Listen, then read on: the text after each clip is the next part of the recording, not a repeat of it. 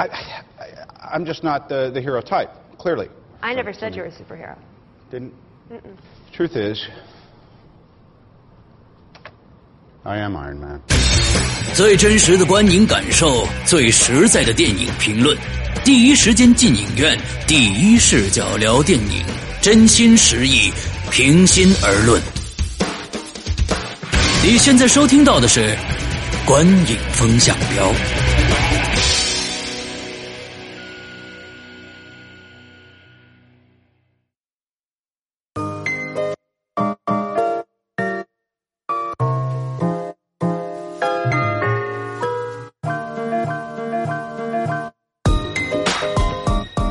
众，大家好，欢迎收听《观影风向标》，我是石阳。我是波米，对，我是玄木。啊，我们今天来介绍一下呃刚刚上映的 Marvel 这个世界的呃最新的作品《蚁人》啊。首先由这个呃波米来介绍影影片的相关资讯。哎，好，《蚁人》这个片子呢，其实在北美和除中国大陆的以外地区，早就在七月暑期档就上映了。嗯，呃，这个片子。呃，是漫威第二阶段的最后一部作品啊，我们必须得强调出这个它的角色定位时间段，这个非常重要。之后我们会提到，然后这个电影在创作过程当中发生的最大的一件事儿，是原来的这个片子的导演。艾德加·赖特，也就是呃僵尸肖恩的那个导演，非常有名的独立导演，嗯，和漫威公开撕的这样的一个事儿，他后来就是最后等于是。主动请辞啊，离开了这个蚁人的项目，因为而且他主动就跟媒体说，是因为跟漫威的创作不合啊，因为他漫威打压了他的这个创作，这个是不是后面影响到这个片子的走向？我们到时候也会成为一个话题。对，最后他换成了佩顿·里德，佩顿·里德之前拍过吉姆·凯瑞的那部《好好先生》，嗯啊，《好好先生》就是一个逗逼喜剧，所以换他你也能明白。漫威真正想要的这个片子的类型定位是什么啊？编剧很多位，包括当然了泰斗级的斯坦李，以及之前的这个，因为可能是面子上和合约上的问题，还是还是保留了艾德加赖特的名字。然后还有一堆人啊，包括很有意思，包括蚁人的主演。保罗·路德啊，这个片子的主演刚才说了演蚁人，而且还配了同天上映《小王子》的王子先生的保罗·路德，还有奥斯卡影帝，真的是老戏骨迈克尔·道格拉斯啊，这个是初代蚁人，对吧？对。然后还有本片的女主角，呃，可能未来的黄蜂女女啊，就是伊万杰林·莉莉，对对对对，莉莉。然后还有比如说一些这个蚁人的逗逼队友，里面最有名的是迈克尔·佩纳啊。就那个拉丁的那个那个人，生死狙击里边的那个那个，哎，对对对，没错，哎，呃，然后呢，这很多很多主演了，包括彩蛋里还出现了美队跟那个冬兵什么之类的，我就不提了啊。然后这个片子的片长是一百一十七分钟，呃，据说还有一个导剪版本，可能在之后的呃在线或者是原或者是蓝光当中会问世，那个版本是一百三十二分钟啊。哦，但是呢，呃，这个一百一十七分钟不是大陆特供，就全球的。剧场版都是这么长啊，都是这么长，包括这次也保留了两个剧片尾的彩蛋，对对对。然后这个片子有 IMAX 有 3D，但 IMAX 没有特殊画幅，大概情况就是这样。对，OK，好，那个那我们来嗯这个评分啊，首先是剧情，博敏，哎，我剧情给六点五分，我是六分，我给六点五分。啊，那我先说吧，我最低嘛，对吧？好啊，今天我们换一个位置啊，就是说，嗯，对。嗯，因为这个片子，可以跟大家说，我一天刷了两遍，真的假的？我一天刷了两遍。对，呃，早上我我看了这个 IMAX 三 D。呃，晚上又看了一遍，跟朋友又去看了一遍。非常好奇，你看两遍为什么都没看到最后一个彩蛋？对对对，刚才我就说了，因为有有两个有两个彩蛋，有两个彩蛋。我看到第一个彩蛋，完之后最后一个彩蛋，我居然没有等到啊！因为两次都没有等到。呃，就因为就剩我一个人了，等到就剩我一个人。我觉得哦，这么多人都可能是觉得应该是知道后面是不是没有彩蛋就走了，那那那我也走吧。完了之后，我我就我我就我就撤了，你知道吗？你看，对对对，接着说。跟大家说一下这个感觉。第一遍，呃，在在 IMAX 三 D 早上看的早场的话，呃，对我有感觉，首先我们待会儿会在这个娱乐性里面，我想说一下它的视觉视效的啊，视效的东西啊，那那里面我觉得有一些肯定的东西，确实不错。呃，但是在剧情上，呃，我我说实在的，这个真的没有特别让我打动的地方呀。它不管是从它的剧情安排上、人物设计上来说，都是非常非常老套的。这个这个，我觉得是我认为是漫威的所有作品里边的比较中档的一个一个档次的编剧，而且到最后大 boss 战几乎连在一起了。你看，我们不管看前，呃，就是说以前的一些这个这个漫威英雄的，不管是。嗯，蝙蝠侠、蜘蛛侠还是还是钢铁侠，他最后蝙蝙蝠侠不是，本蝙蝠侠不是啊，对对对，蝙蝠侠是 DC 的，呃，这个他们的这些 BOSS 大战呢，一般都会有一个最终的一个一个一个爆发点，最后一个一个大战最后打起来。而这个呢，其实就是从办公楼里边出来之后开打，在飞机上开打，一直延续到小孩小女孩家，这这大战就打完了。我觉得，而且就就就是我觉得是他缺一趴，你知道吗？他缺一趴，而且从人物设计上来，刚刚才说我们请到了一个新的导演，就是因为他是拍逗逼电影的。OK，好，那我觉得这部电影的逗逼的情节全部在那个，呃，这个墨墨西哥是吧？墨西哥籍的那个啊，对对对对对，麦克他，他的身上就是生死生死呃生死狙击的这个这这个这个配角的男男配角这个身上，因为他只有他才算是一个真正的逗逼，而且呃戏搞笑的情节也全在他的身上。至于蚁人，呃，我觉得蚁人这个人的人格魅力。呃，我觉得没看出来，我倒是觉得那些蚂蚁倒是非常的牛逼，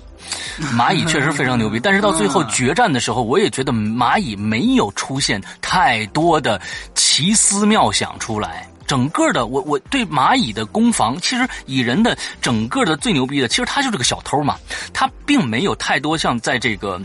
我们看的其他的呃，比如说蜘蛛侠什么的，他的战斗力有那么那么的强大，他只不过就是一个飞贼，小吗，哎，他是个飞贼，对他就是个飞贼，之后能可以掌控蚂蚁，可以呃各种类型的蚂蚁去指呃就是呃支配他们，这其实是他最大的亮点。但是到最后两个人打来打去，那个人的呃装束呢又特别像蜘蛛侠里边的那个章鱼博士啊，后面有两个爪子什么这样的，我让我看想想的时候，他感觉现在 Marvel 的这种创造力、原型的创造力也其实，在枯竭当中，也很多是相似的这种雷同的东西，呃，在在重复。漫画，漫画就是那样，可能对对对对对对，当然我知道，可能我说这些，可能漫威的很多迷呃会会对我来，就是说进行说啊，你你说的不对，其实怎样怎样怎样，但是我我我真的是在这个感觉里边，场面也没有多大的场面，呃，剧情也没有太跳出跳脱的一些经典。经典的桥段，我看了两遍，在我看第二遍的时候，我已经昏昏欲睡了。就是晚上再看的时候，已经没有让我期待啊这一段我还想再看一遍，太精彩了。它不像我前一段时间看的《碟中谍》，比如说《碟中谍》吧，这样这样的，它有一些桥段还让我我还想再看一遍，看看这个，再刷一遍，看看怎么样。所以我觉得剧情上还是相对来说不太满意的。嗯，来，玄木，嗯，嗯这个影片啊，就是就是这蚁人，呃，其实我还是蛮认同施阳的观点的啊，就是我比较这个诚实的说，我前面有一部分大概睡了十几分钟。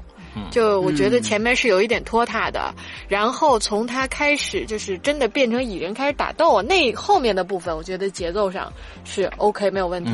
嗯，这个影片确实因为他一直就是在用就漫威的这个逻辑啊，说实话，我不知道这个在咱们国内还会这么吃这个市场能吃多久啊？嗯，但是就对于我来说，他已我已经比较疲倦了，就这个影片是。怎么说呢？如果是我在没有太多时间的时候，我我我会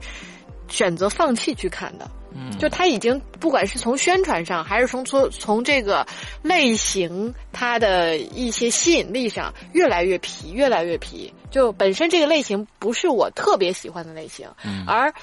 他每一次让我看到的这个呈现没有惊喜，就是你进影院之前。想到他可能什么样，嗯，基本的就不会跑出，就我觉得不是说基本，就完全不会跑出你的那个设想和预想。那蚁人比较有意思的点，或者说我比较喜欢认同的地方，在于他毕竟原来漫威的英雄都是大嘛，对吧？各种就是这个就是绿巨人啊，对对对对对，往大了嗯走，往大了说。然后呢，他就往小了说，就这一点上是我比较喜欢的，说他是反向的一个所谓超级英雄的这种思维模式。嗯然后我喜欢的点反而都在于他小了之后，然后包括他，这算剧透嘛？就到最后那个点上，就是小到。进入到一个没有时间、没有空间概念的那个空间里，那个那不能叫空间了，就那那个点上，那一块儿反而是我最喜欢的，就是说它相对跳脱了这种超级英雄的传统模式，起码还会有一点比较有意思的话题点，让你觉得哎呀，这还挺想法是挺好挺好的。然后还有一个就是说，他在小女孩家里的那个火车轨道上那种打斗，嗯都打得激烈成那样了，但是你从人的视角，就是我们所谓大巨人，就是对于蚂蚁来讲，巨人的视角来讲，那都不是事儿。嗯就这种对比是会让你有一点耳目一新的。嗯除此之外，嗯里面人物之间的这种男女主角的关系，然后包括英这个超级英雄正面角色、反面角色，然后冲突设置，其他就是都是套路了。嗯我觉得这块儿也不用多说，反正，呃，这属于你真的是无聊没事儿的时候，就看个爆米花电影嘛，嗯。那也就看了，但是没什么，就看过就看过去了。嗯。我觉得我一周之后你再问我能记住什么，可能嗯。真没什么可讲的。嗯嗯嗯嗯，所以就我其实我觉得这个这个电影呢，拍给更多的粉丝啊，就是漫威的粉丝看，因为我有一个朋友就是漫威的忠实粉丝，他看过很多的一系列的漫画，他全都基本上全部都知道人物之与人物之间的关系，所以他看到蚁人的时候，中间讲到 Stark 和这个博士之间的矛盾，呃，之后再往后看到后面还有一些，比如说我没看到的这个美队开始开始撕的这这些情节，他会对下一部，比如说美队三内战的这部电影非常非常之期待。而我感觉在这里边，这部片子其实刚才波米说了，就是它是整个第二次元这个最后一部了，对吧？对，这第二阶段最后、嗯第二阶段的最后一步了。那么它可能真的是一个大的一个广告片、一个预告片的这样的一个一个性质啊，来来介绍下一步该发生什么事情了。对，所以呃，可能对于真的不是漫威迷的话，可能会看的觉得呃有些不过瘾。对，嗯，来波米，嗯，就是说这个片子呢，我个人觉得他在剧作上面，他其实刚才提到了，他导演他找了一个这个逗逼喜剧的导演，所以他这个定位其实是非常明确的。嗯，当然了，我觉得如果你要是更突出这个逗逼喜剧的这个定位啊。你应该改名儿，因为我们知道蚁人，大家都管他叫蚁力神嘛。嗯蚁力神原来赵本山啊做那广告，哎，我觉得那个其实特别贴。对你说是不是？他就是一个，因为他超级英雄嘛，你叫他蚁力神，这特对。而且他那个片子，其实当时赵本山做那广告，它其实就是一种这个保健作用嘛，什么之类的。对，所以你那个这个喜感，其实我觉得，那你就中文名你改成蚁力神多合适啊，是不是？这很多人其实私下已经这么叫了啊，这个漫威肯定漫威的对，哎对，可能估计最后是没过审啊，我估计可能想过这事儿。完不不提这事儿了，反正呢，呃，这个作为电影本身，它这个定位非常明确，而且确实有一些点呢是能够打动我的。你比如说，不是打动，就是能够让你笑出来。我我嗯当时我在我在香港看的这片儿，我在香港看的时候，那个就之前他就讲这个人物，他很屌丝嘛，之前也提到过，他其实就是一个这这这个打杂儿的嘛，在冰淇淋店里，对吧？呃，这打杂儿的，完了之后呢，这个这个最后给他开了，开了之后呢，就是说给他一个补偿，补偿就是说，哎，你其实可以在最后免费拿一个，我我睁一只眼闭一只眼，哎，对对对对对，完了之后下一个镜头直接就接他跟路上一边走一边吃，是吧？嗯嗯 就是那个那当时我就想到，原来郭德纲有一相声，就是叫《我是黑社会》，你知道吗？嗯里边当时郭德纲就是说，他说去海鲜城，去海鲜城去收保护费，完了之后 完了之后，那个他说说我们得我得吃你们的，哎，我这我我这本人说，那你要吃什么？反正就是那带壳的我都要，哎，我说那行，那给你抓把瓜子儿吧。完了之后说第二个 第二个他下一下一句话接的就是我这一边气呀，我一边嗑瓜子儿，我就想，然后于谦就说您还真吃啊，你要脸吗？你？就是那种反差，那种屌丝所带来的那种反差，哎。这一点就是我看冰淇淋那段的时候，我觉得就特别。当然，你说这个咱要造大新闻的话，咱可以说这蚁人估计就是是吧？呃，这个当然我觉得是开玩笑，它其实定位更像银河护卫队。哎，哎。嗯，就主角的定位啊，就主角的定位，就是说，呃，等于就是说，所谓叫什么“屌丝团队”“逗逼团队”拯救银河系是吧？那什么的那种，它其实是如果说我们还是那句话，把漫威的这些电影宇宙的单独的单人电影都分类的话，之前都分过类，比如美队，它可能是走动作片路线，对吧？那像这个片子跟呃我银护，它其实算是喜剧的色彩更强。但是它不如《银河护卫队》的一点，就是在于《银河护卫队》的场面也是很大的，对，尤其最后那一段这个星球的保卫战，对对吧？那一段的场面是非常宏大的，所以它还是一个 A 级制作。蚁人呢，它逗逼上面东西是有的，但实际上它场面和它这个这个其他方面特效方面都有限，当然也是碍于蚁人这个特性。所以说，呃，这是一方面，而且刚才玄木提到一点非常好，我觉得就是说，它其实涉及了量子力学这些硬科幻的东西，啊，它其实就是说了嘛，就是它其实到微观世界之后，时时时空概念就没有了，哎，这些其实我觉得特别好，就是它其实是给观众一个挺好的一个开脑洞的机会。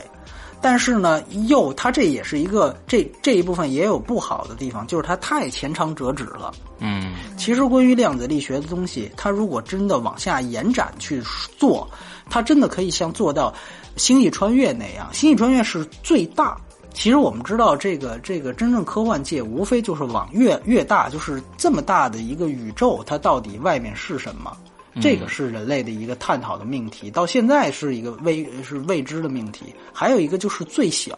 最小的东西是什么？这个也是一个未知的命题，而且它统一不起来。所以这里牵扯到量子力学的东西。哎，当时给我看到这点特别兴奋。如果他真的像《星际穿越》一样，能够借这样的一个人类对于未知科幻的好奇，在这上面下文章去做功夫，蚁人他肯定是要更上一层楼的。但很显然他没有，他更多在展现量子力学的原理的时候，是用来展现的，就麦克麦克道格拉斯他媳妇儿，也就是初代黄蜂女，就展现那个角色他当时怎么出的事儿。对吧？就是说我展我我我缩小到那个时候，这个已经回就回不来了，就回不来了。它实际上是在展现初代黄蜂女这样一个剧情交代的时候开的这个脑洞。那我觉得其实这个其实有些遗憾，因为它毕竟它牵扯到微观世界当中，哎，比如说它利用不确定性原理，它只是用了这一下所以我觉得这个这个是有点遗憾。而且更大的问题在于，由于它牵扯到了这样一个硬科幻的一个东西。它其实就会让观众有自己开脑洞的地方，在于就会去想这些片子有些东西它是不是合理。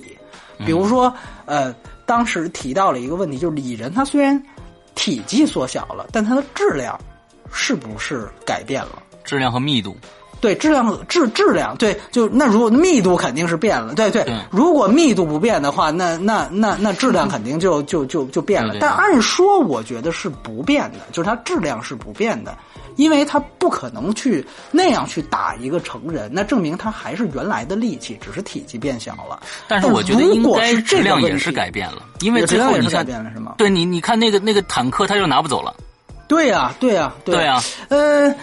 呃，好吧，但是我我我是觉得，就是但实际上它变成那样的时候，我感觉它应该说它的质量还不会像一个普通蚂蚁那么小。嗯，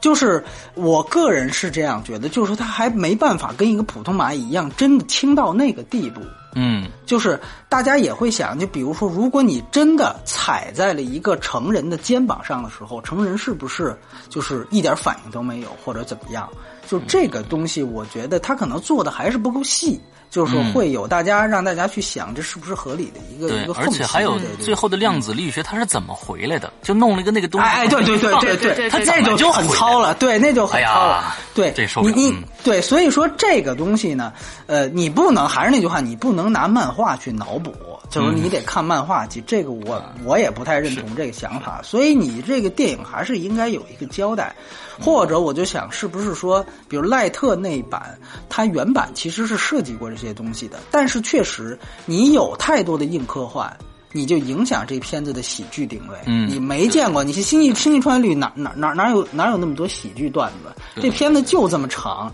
它这个这个就是类型的元素分配是必须得特别合理的，尤其漫威这种流水线作品，所以我觉得它不可能，而且也没有在这方面展开。对于我来说，可能还是有些遗憾的地方，而且。呃，就是说，他可能还是那句话，他可能过多的去交代一些，就像你刚才提到，他照顾原著粉丝，比如原著粉丝，他们好像有些人对于初代黄蜂女特别有情节，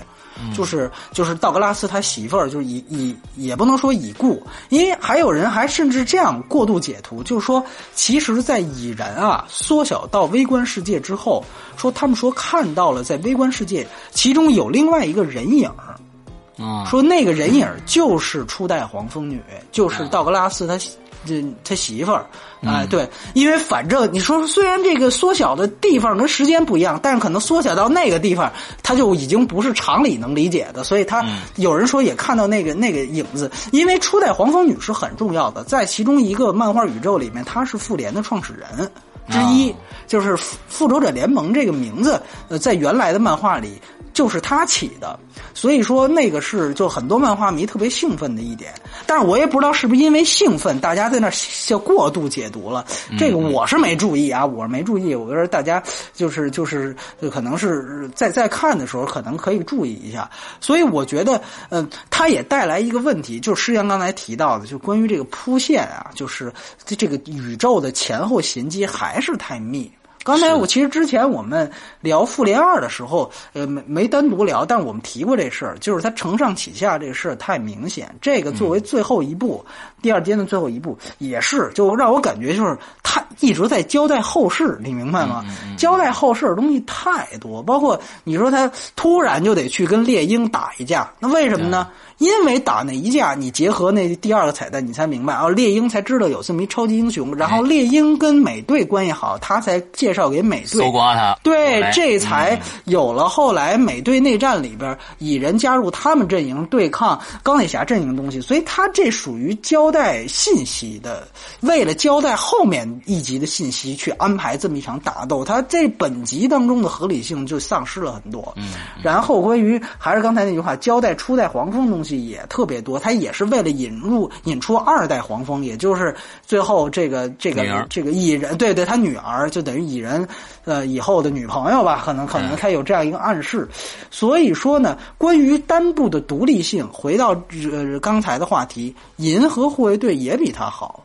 嗯，银河护卫队作为一个单部来看，也是之前没有这样一个非常完整的对它非常完整，对对对，所以我觉得这些东西可能，呃，也是影响赖特。而另外一个问题就是，确实是他这个，呃，比较俗套。这个我们放在，呃，确实可能待会儿施阳他们大家也都会聊到关于娱娱乐性的问题，可能更多吧。对，OK，先说这么多。嗯，好，来表演，呃，波米多少分？我是表演六点五。呃，我也六点五。我也六点五。来，神木，呃，表演我就表演里边我说两个吧，一个是、我觉得蚁人整个的表演呢，因为他算是这这个角色对于大荧幕上来讲是全新的嘛，嗯对吧？他就是他塑造，就像当年的钢铁侠一样，他塑造成什么样就是什么样。嗯那这个蚁人呢，我觉得在我印象中。或者是说他现在演成了蚁人这个样子，我是完全可以接受的。嗯。嗯，我觉得是 OK 的，呃，并没有说，因为毕竟蚁人他本身你想是一个小的这种感觉，嗯所以呢，他也应该是个小人物，嗯。就是他的这种小的对应还是相对比较统一的。有草根嘛，嗯其实就是对，就纯嗯草根那种感觉嘛。他这个整个的表现，那种那种就是草根那种幽默，嗯然后那种有点放荡不羁那种感觉，嗯 OK，我觉得是是我认同的。呃，然后还有一个就是他的那个伙伴，嗯，就那个一直呃叨逼叨叨逼叨叨逼叨，啊对，就那个还是算是一个亮点吧。就是嗯虽然啊，我真的不是特别，就是他那个逻辑关系，尤其到最后那一段啊，嗯就是他说到底谁怎么着谁了，什么什么，我脑子里想的就是中国好舌头，嗯，这这这就是这种感觉。但是呢，这个形象他确实是能够让你记住和有印象的。就是你过一段时间，我都可能不太记得蚁人长什么样了。嗯但是这个人我是记得住，他要在某一地方出现，我说哦，他是蚁人里边那个人，嗯，就是会有这种印象的。所以着重讲表演的话，这两个我是比较喜欢的。嗯，那回到这个 麦克道格拉斯，没有，要回到这个视觉嗯和这种哦特效的这个角度来讲的话，嗯，就是没有惊喜。呃，相对就是他这就这么说吧，他这身衣服穿在钢铁侠身上，是对我来讲是一样的，就是啊就无感，对、啊。对，就你要说从视觉设计上、设计感上，还是就是不会说让你觉得不好看，嗯。但是我不觉得它是属于蚁人专属的一套服装。啊啊，对你，你其实你想想看，还是像模特模特穿模特骑摩托那人穿的衣服是吧？就感觉是你说让哦钢铁侠的那一身和他这身儿，嗯，没区别。钢铁侠真的吗还是很牛钢铁侠那时候还是很棒的，你看这男孩子和女孩子心理上完全不同的这个 判断。因为钢铁侠后来钢铁侠三的时候不是有好多套衣服吗？对对对，就在我看来，他是钢铁侠那好多套里边加了一套。啊，你就天，你看这个这这这次真的是完全 完全不一样男女区别是吧哎，男女区别对，就代我不代表女生啊，但是这是我的感受，就是嗯嗯我觉得没有太多的。如果是蚁人，我觉得他应该有一些更特，除了他小，嗯他在服装上应该还有一些不一样的。可可能这个更加的忠实于原著，我我没看过原著，原设是什么样子啊？我不知道。嗯对，就然后从视觉上，因为我看的是三 D 版本，呃，大部分有蚁人他的那种特效，尤其后半部分啊，嗯。我觉得还是不错的，嗯。就是还是它的那种纵深感、空间感，嗯。还都是存在的。嗯。嗯，哎就是嗯，也对我来说，六点五分就是无功无过的一个一个片子。嗯。啊。OK，，OK，好，我嗯我想把这个整个的视效，它整个三 D 什么放到娱乐性里面说，所以现在嗯不不谈这个。之后我想说的就是他这个呃演员啊，演员呃从刚才人设方面来说，我刚才忘说了一点，就是我对这个片子可能这个人物蚁人这个人物后代蚁人这个人物，呃有一些疑问的地方，就在于他可能没太交代明白为什么道格拉斯这个这么。这个初代蚁人一定要找这样一个默默无闻的一个小偷来当蚁人这件事情，我觉得，假如说你挑任何一个特种兵部队的，也有这种吊儿郎当的人，也有非常有性格，比如说，你你你你你。这不管是什么呀，他的打斗也好啊，他的这整个的这个，比如说，他的翻墙技术啊，格斗技术啊，呃枪法呀，呃，这整个灵灵敏度啊，可能都不不比这个人差。那为什么要找这么样一个人？这是我。昨天看完第二遍的时候，给我打的一个问号。我说他为什么要找这样的一个人？可能，呃，我觉得原著粉他们会一定知道啊，因为什么什么，可能有前因后果或者怎样。但是我其实对这个人物的这个唯一性啊，是是产生疑问的。那么就是因为这个唯一性产生疑问以后，我发现，呃，蚁人的这个这个角色，嗯，在我这儿就觉得立不太住了。不管他是一个什么样的人，我觉得他就没有这样的一个特性了。比如说，我们说钢铁侠也好。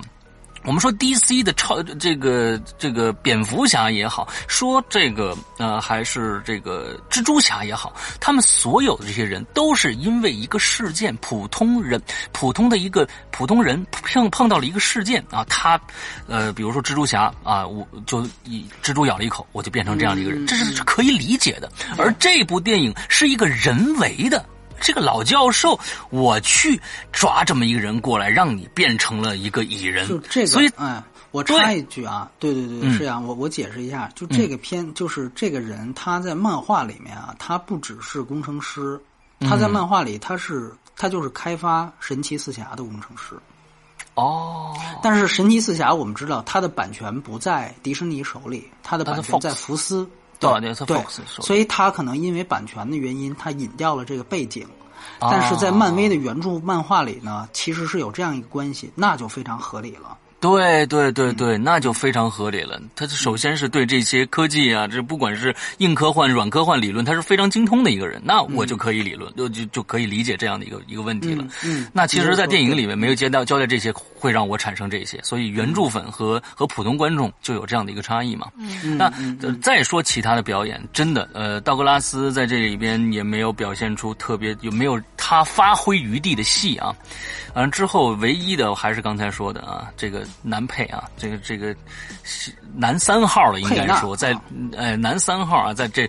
前后两段这个叙述过程中，这我是这个片子唯一给我留下印象的两出戏。最开始一个很简单，用一句话可以表明的是，他可以说三四分钟，完了绕来绕去，绕来绕去说回来，这两段戏是让我嗯觉得。整个片子甚至比所有的打斗戏加上蚂蚁戏都要出彩的一些一些段落，所以嗯，可能表演也就只能给六点五分了，及格分数。OK OK，对我其实觉得很有意思，就是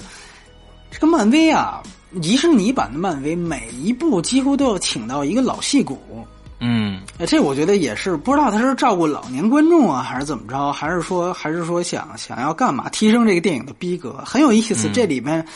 这个找初代蚁人找的是嗯原来的奥斯卡影帝迈克尔道格拉斯啊，其实你会想他其实之前很多，比如雷神找的是安东尼霍普金斯，对对吧？那个汉尼拔，然后钢铁侠三找的是本金斯利啊，演演甘地的，这都是奥斯卡影帝。然后美队一找的是汤米李琼斯啊，就是那个那个那个老无所依里面那个就是黑人黑衣人对吧？哎。完了，银护呢找的是这个格伦克洛斯，这也是一个奥斯卡常客。然后美队二，美队二跟这更接近，美队二找的是罗伯特雷德福。啊，就是这个，这也是拿过奥斯卡的，拿导演奖。所以说呢，就是其实按说你串起来这些人，感觉都是比较中规中矩，而且基本上有的就是串个场。但反倒这个片子里边，这个老戏骨啊，道格拉斯他戏份最多，而且呢，他这个是由于是他是初代蚁人，他的这个角色位置还很重要。嗯。但是呢，我当时一听说这个道格拉斯去演初代蚁人，我是很兴奋的。道格拉斯我特别喜欢，但是后来发现呢，因为这初代蚁人已经不干事儿了，你明白吗？所以就在那儿念台词，就还是在那儿就指点一下，完了就完了。这个其实在我看来，道格拉斯很浪费的一件事，很浪费。对，就是。这个你要说他跟原来是就是串个场的也就算了，包括那罗伯雷德福虽然偏那个那个戏份少，但好歹他是个大反派，隐藏的大反派，还有点惨儿。这道格拉斯我就觉得确实是挺浪费的，就是我以为初代蚁人能能够干什么呢？所以我觉得，当然可能老先生因为之前癌症刚治好，嗯可能动作戏也参加不了，所以我觉得，但是你这特效什么你都可以完成，我觉得还是一个遗憾吧。啊，我。反倒我可能替这个路德说一句，我个人觉得蚁人这个形象还是不错的，除了因为有碍于这个剧情温情跟女儿那段我实在是看不下去之外，就是说这个本身大家刚才提到这个搞笑的幽默成分，包括他和他这个好朋友就佩纳他之间其实是需要互动，他才能够有这样一些笑料。我觉得他们这个互动和这个配合也都是比较到位的。这个我还比较喜欢，就就这初代蚁人比较比较让我觉得尴尬。女主角我我是没太大印象，我觉得都是太中规中矩的这种，对对对，没什么可说的，就是我们还是呼唤寡姐吧。对对对对对，嗯。然后我们来这个呃娱乐性啊，娱乐性波米多少分？娱乐性我给七点五。对啊，我给六点五，我给七分。那我先说了，我最低分啊，我先说啊。啊，其实这个为什么娱乐性一下子我打了最低分呢？就是因为我一天看了两遍，不娱乐了，对吗？第二遍我完完全全没有任何的感觉了，你知道吗？就是在生看下来。但是我想说的这个分数给到大家的，我一定建议大家去看 IMAX 或者 DMAX 的这个三 D 版本。呃，我我现在我发现了一个问题啊，就是说，在这个片这个片子里边，它其实是要一个非常大景深的这种三 D 的，因为你只要景深大，你才能显得它小，啊，这个而且它中间有很多的这种坐着蚂蚁完在这个各种的东西里面穿梭的这个镜头啊，在三在 IMAX 的这个影厅里边，你会完全包进去，这个三 D 效果是非常强烈的。是非常强烈的，而且是不是这个密恐患者就就死掉了？哎呦，密恐患者，我觉得大家可以去尝试一下，我觉得还好，因为就完对我来说完全没感觉。但是里面也其实除了那个他被困在床上，地地下一大片蚂蚁那个地方啊，有可能让密恐患者会纠结一下。我觉得剩下的还好。剩下的还好，一个我我可能不是这个方面的这个这个患者啊。嗯，我觉得它 P 十三很重要的一点，是不是还是考虑到孩子对于这种昆昆虫大面积这种蚂蚁的这种是吧？我觉得因为里面并没有太多血腥镜头或者是暴力啊什么，没有血腥镜头。对，因为你爬蟑螂似的，这也不叫血腥镜头。对对对对对。啊，你接着说。对对对。对，所以我从看第一场戏，他。啪一下缩到那个那个浴缸里的时候，那个整个景深唰一下拉出来，那个时候就非常的震撼，就是因为你你你坐在整个你被包在一个电影里面的时候，你在看三 D 的时候，那种效果是非常非常强烈的。也就是说，这部电影可能是今年呃唯一一部我介绍大家去看三 D 版本的这个一部电影，而且是哎这个呃应该是呃这个。IMAX 或者 DMAX 这个版本的，但是我在晚上再看小屏幕的时候，普通银幕的时候的三 D，那个感觉其实真的大打折扣。这有可能就是我们最近觉得所有的三 D 都。不能满足影影院的问题是吧？什么？对，就是说他现在做的这种三 D，你除非是被包进去之后，还有这种大景深这种感觉，你才能感受到。但是你又再细想，为什么小王子最开始十秒钟那个三 D 是非常强烈的呢？为什么到中间就没有这些东西了呢？所以说，他还在制作过程中的一些问题，他没有做那么多三 D 非常强烈效果的这种这种这种镜头嘛。但是蚁人。是确实是有的，所以我觉得它所有的那这个嗯，我觉得它的娱乐性全部展现在它的三 D 画面里边。我觉得对这个我是觉得是有有必要说一下的。剩下可能有一些漫威迷对整个电影里边交代的人物关系和最后彩蛋呃交代的一些东西，这种的娱乐性。对我这儿完全没有效果，因为我并不是整个的这条线的忠实的读者，对，所以可能这儿只只能给六点五分。嗯，来，宣布。嗯，娱乐性，我其实这块也没什么过多的说的，比较认同施阳的观点吧。就我多出来这零点五分，其实是因为我平时就比你们相对高一点 的，对，并不是说我在评价上会高出很多。对，这是我，这是我的一个就是水，就是评分的一个体系和标准。我是七点五啊，我我应该比你高吧？对对，那那就是波比是有原因的，对对。而我的这七分呢，就是一个平均的，就是。漫威动画不，漫威的这个影片，啊，超级英雄类型影片基础起起评分。差不多的基础起评分，对，起评分，它就它综合了好莱坞商业电影的各个元素，从剧情上起承转合，嗯，然后从设计上人物的特点上，基本上人家该有的都有了。对吧？你看，你抱着一桶爆米花坐进去看，看完之后也没什么遗憾的。嗯，你也不会说是去骂这个片子。嗯，然后呢，有一些还是就影院里边这次看这个影片还有挺多笑点的啊。我经常还会听到一些人在这就是就就乐出来这种。是那个人乐出来把你吵醒的是吗？然后呢，其他。你你说蚁人也没有什么很独特的之处，唯一让我比较感觉有点欣喜的是说，也不是欣喜吧，就觉得还比较有意思的地方在于，它跟漫威动这个英超级英雄其他人物的这种可能性的关联和给到你的一些想象空间。嗯这个是比较有意思的，嗯也是漫威这个营造超级英雄世界的这种手段和手法，一直牵着你就就知道，就进影院之前，我的想法是说，哎，也就这样，不会有太大的突破。然后进去之后也知道这样，但是下一次还出来一个呢，你还会去看，就是它就是这样。然后呢，他又把你之前看的人物跟你这次看的人物就这么就就一直拴着你往里进呢对，，各种各种表情关系啊，对各种各种种关系，你还为了弄清楚这点关系，有时候你还说，哎，那我进去看看他跟谁跟谁之间的关系发生了什么样的变化，嗯会有这种好奇心。嗯。对，所以这就是他娱乐性的一个连带关系。好，波米最高分来，嗯哎，我呢，其实我是觉得这个片子在奇观上的做法还是不错的。嗯，就是说，呃，就刚才其实玄牧已经说过了，就关于这个呃物体，就是尤其最后那场打斗，关于这个小的这个，因为我啊我在香港看的，还是还是得那么说，香港特别好，我就我就选二 D 原版，人家就有嗯。二 D 原版，我看的二 D，所以三 D 我不太评价，我没看。嗯。呃，这个这个，我现在还，但是我现在还能记得，就你比如说像最后那个，呃，巨大的那就那个火车的那一段戏，嗯。哎，包括那个我我更喜欢的亮点是在于它物体变大之后，就是最后是出了一只大老鼠，对吧？我记得还是，以及那个巨大的火车，哎，那火车不是大老大蚂蚁啊，大蚂蚁对，嗯大蚂蚁，还有那个巨大的火车前面有一笑脸的那个火车，嗯啊，就那些东西，我觉得他是真正把视效和他这电影的幽默，就是逗逼的这些东西，很好的结合起来的一个段落。嗯所以我觉得这个是很好的，包括他利用那个视听语言的落差，刚才玄木也提到了，一下大一下小，那个其实是一个幽默感的产生。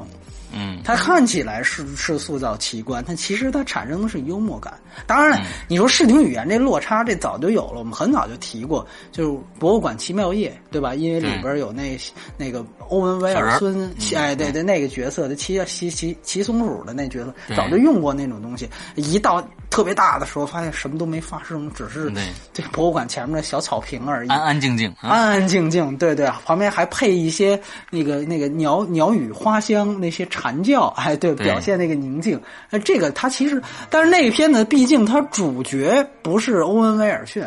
这片子呢，它这主角是蚁人，所以它有更多的这方面，而且我觉得它是就是音效的东西做的真的是好莱坞工业级的，就包括你记得，比如那蚁人变小了之后砸到那个浴缸底里头，就是像针一样掉下来的那种声音，哎，就这些音效的东西，它非我觉得非常到位。嗯包括像那个，呃，那个那个水龙头冲下水来之后，它其实就像海啸一样的那种声音。对，这种我觉得我非觉得非常到，而且它我觉得它是彰显好莱坞工业基础的东西。就我们现在还是那句话，我们现在可能没办法细节到，就把钱说还有钱去用在这些东西上面，这都是细致入微的东西。蚁人呢，它是一个，还是说它因为它体积的原因，它是一个需要你展现细节的东西。就是奇观也是细节性打造，在这种细节性打造上的东西，我觉得还是不错的。当然，它也是有问题，就是说也是有一些比较俗套的东西，比如说屌丝逆袭这个主题，这就非就我就觉得就非常的真的是太传统了。所有草根英雄最后逆袭，还抱得美人归。对还和老师的女儿发生，您还能再俗点儿吗？就是，嗯就这个真的是太，而且而且几个非常低低端的罪犯，最后变成了英雄。哎哎哎哎，对，完了之后，因为银护没关系，你那本来就不是在地球上发生的，你怎么天马行空都行。这他还真不是，而且呢，就是刚才提到过，他跟他女儿这个线也是，就是说我需要向女儿证明自己的这种父亲的一个形象啊，一个伟岸的形象，然后去干这些事儿，就这个真的是太俗套了，真的是太俗套了。就是这个故事骨架本身确实是实在是没有亮点，它可能影响了，尤其可能二位对蚁人这个角色的反应。因为我想再提一句，二人在这个蚁人在这个原著漫画里啊，起码在一版的原著漫画里，他不是这个，就他可能他的黑暗面或者他的猥琐性要比这个片子还要强。嗯，就原原著里边，他会有比如说偷看美女洗澡什么的，啊，就是他会有这种，就是然后呢，呃，包括可能还会有更黑暗的东西，就就那些东西，可能这个片子因为它有这样一个要向小女儿证明自己非常高大上的这种东西，嗯所以他把这种猥琐的东西去掉了。但其实有时候你想想看，就是说你要是逗逼的话，这个人物他如果更真实的话，又是一个草根，可能这些元素的加进是能够让这个人物更更生活，对，更生活的一种东西。他这里边可能就是一来分级，你要是怎么你没偷看洗澡，因为小嘛，对吧？他就经常能就是就那种东西，你要加，可能是不是儿级就偏多了，对吧？他可能呃为了票房什么的，所以这就是还是回到刚才那话题，就是说赖特当时他为什么退出这个项目？因为我们看赖特之前特别牛逼的那些。呃，跟西蒙佩吉拍那些《血与冰淇淋》，他那些东西，他其实有些东西都是很成人化的。对，包括那个僵尸肖恩那些热血警探那些东西，它之所以人物鲜活，也都是可能呃有一些更加夸张和更加贴近成人成人世界的那些，嗯反倒励志啊、证明女儿这些东西的，我觉得都没有。你看奈特他，嗯，奈特是一个不落俗套的导演。嗯但恰巧蚁人最后出现了俗套的东西，我觉得这个是他不不接受最后这个导演一直的更啊。据说还有另外一个原因，是因为漫威强制要求他加入复仇者联盟的线索，啊，这个他不干了。就这个他不太愿意，所以说呢，我我这个我也特别理解，就是你这个制片方如果这样去强行的干涉，呃，这样导演，尤其赖特做软他是广对哎对做软广，这事儿这事儿肯定，我觉得，而且尤其赖特，我们知道他是一个独立电影界出来的人，嗯，他对这种可能导演权利这种东西，对我这个剧本权利，对我我我我不容侵犯我跟你干这个，这不开玩笑呢吗？所以你看。就是说，他们最后留是用了这个赖特留下这个本子进行了改编，这改编最后没人了，甚至漫威那个总总裁直接亲自上阵，而且还有那个保罗保罗路德都亲自上阵，自己来对对，嗯自己来。为什么？他就是因为，呃，包括里边有这种情节，就据说是什么，我就记得有一处是他说，啊、呃，那个那个。呃，有有有这样的一个反应，就出现了一个危机之后，他说第一句话就说啊，我们可以打电话给那复仇者联盟啊，对吧？啊我们改，就这种东西吧，估计就是他们自己后来改的，你明白吧？哎应该是。这这原来不可能说三句你得提一下神盾局，哎，嗯。呃，每五每二十分钟提一下钢铁侠，最后啊结局再放一下，嗯。哎，对对对对，九九头鸟，九头鸟都 对，九头鸟，嗯，好吧，好吧，然后呢，然后蚁力神大战九头鸟，对吧？哎好，对。哎，完了，我个人觉得可能包括最后加那彩蛋。什么的，嗯就这种东西，我估计这赖特就疯了，知道吧？嗯最后你您你们来，你们自己来吧，哎，你你别指挥我了，你们自己上去。大广告片嘛，这对，哥哥们儿，我撤了，对吧？嗯我这受不了这个。我觉得，所以这个其实，呃，之前在复联那期其实谈到过这个问题，它呃就漫威宇宙这种宇宙模式。一来是现在横扫全球，确实是今年《复联二》票房更好。呃，二来就是说，它对于创作者单集创作者压压榨，因为现在世界电影面临这样一个问题，就美剧跟电影、电视剧跟电影的这个藩篱已经没有了。它一方面是因为胶片的这个介质没有了，二来就是说，我们如果强行的推广这种宇宙模式，那其实就是看美剧呢。对不对？那就是看美剧呢剧。你这个电影感在哪里？你这电影性摆在哪里？这个我觉得确实，当然它不是蚁人单独这部片子的问题。以前我也谈过，所以我觉得就是说，可能评分上我还不是说特别那什么，但是我自己是特别坚持。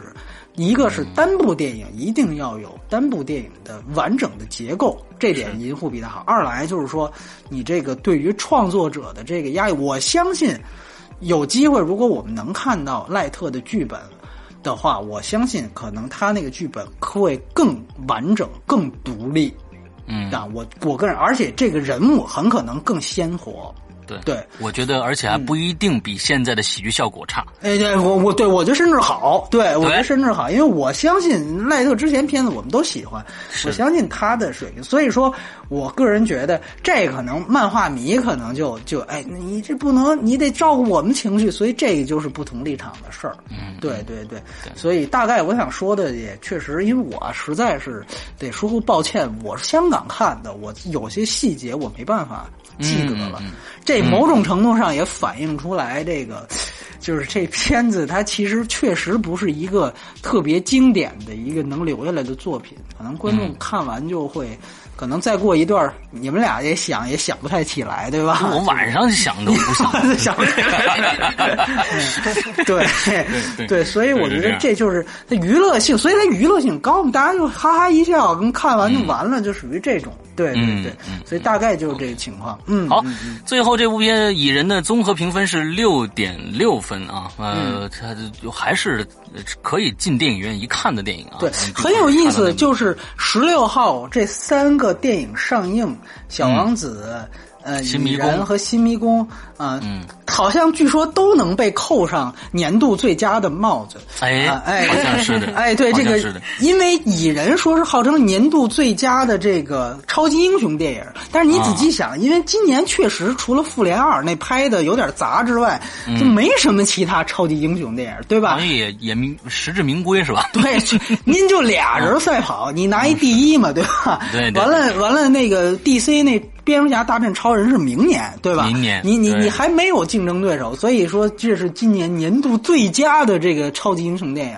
啊！哎，反正是这么个最佳。反正在一个大年里边来说，这片子好像稍显得是这个，呃，差了点啊。今年是超级英雄小年，倒是真。对，小今年是对，但是美国好莱坞大年。好莱坞会得对对，现在有星战后边对吧？压轴对，但是咱们估计得明年了，对。对然后然后另外一点呢是，当然确实我们得说这仨片子确实不差啊，都都不差，就是说只是说大家期待值的问题啊，有关关乎期待值的问题，包括新迷宫啊，对。然后另外一点是，就是说还是那句话，就是关注我们这微博啊，就是这个。这一期呢，我们可能没有小王子那么丰厚的东西，但是呢，刚才我说了，我说我其实女主角挺平庸的，我期待一下寡姐，所以说可能我还会送出一个小礼物吧。对对对对对，算是一个寡姐跟寡姐有关，跟寡姐有关的一个小礼物。对对对，特别小，特别小。所以说呢，呃，大家可以去关注一下，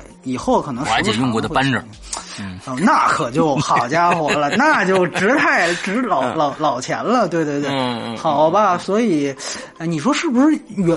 这赖特是加了一段蚁人偷看寡姐洗澡这种东西，是不是让人洗？我说不知道。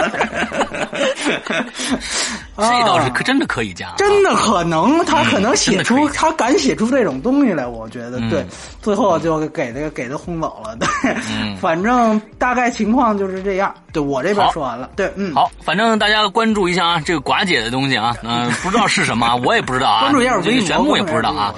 哎，完了之后，反正都都有留个留个悬念吧啊，谁知道什么东西？很小的一个东西，大家猜猜啊，这个扣子啊什么之类的啊，也有可能啊，不知道。呃，关注我们的微博，具体什么时候这条微博出来不知道啊，这是波米来把控的啊，我现在所以随时 关注一下。他这反正就一份我估计呢，他的评 评判标准就是谁先。给我留言就是谁的，完之我估计啊，因为前前一个就是这么干的啊，所以呢，大家随时啊抱着微博刷，一直刷新，你知道吧？嗯，听完这期节目啊，好，那行了，今天节目到这儿结束，祝大家这周快乐开心，拜拜，好，拜拜拜。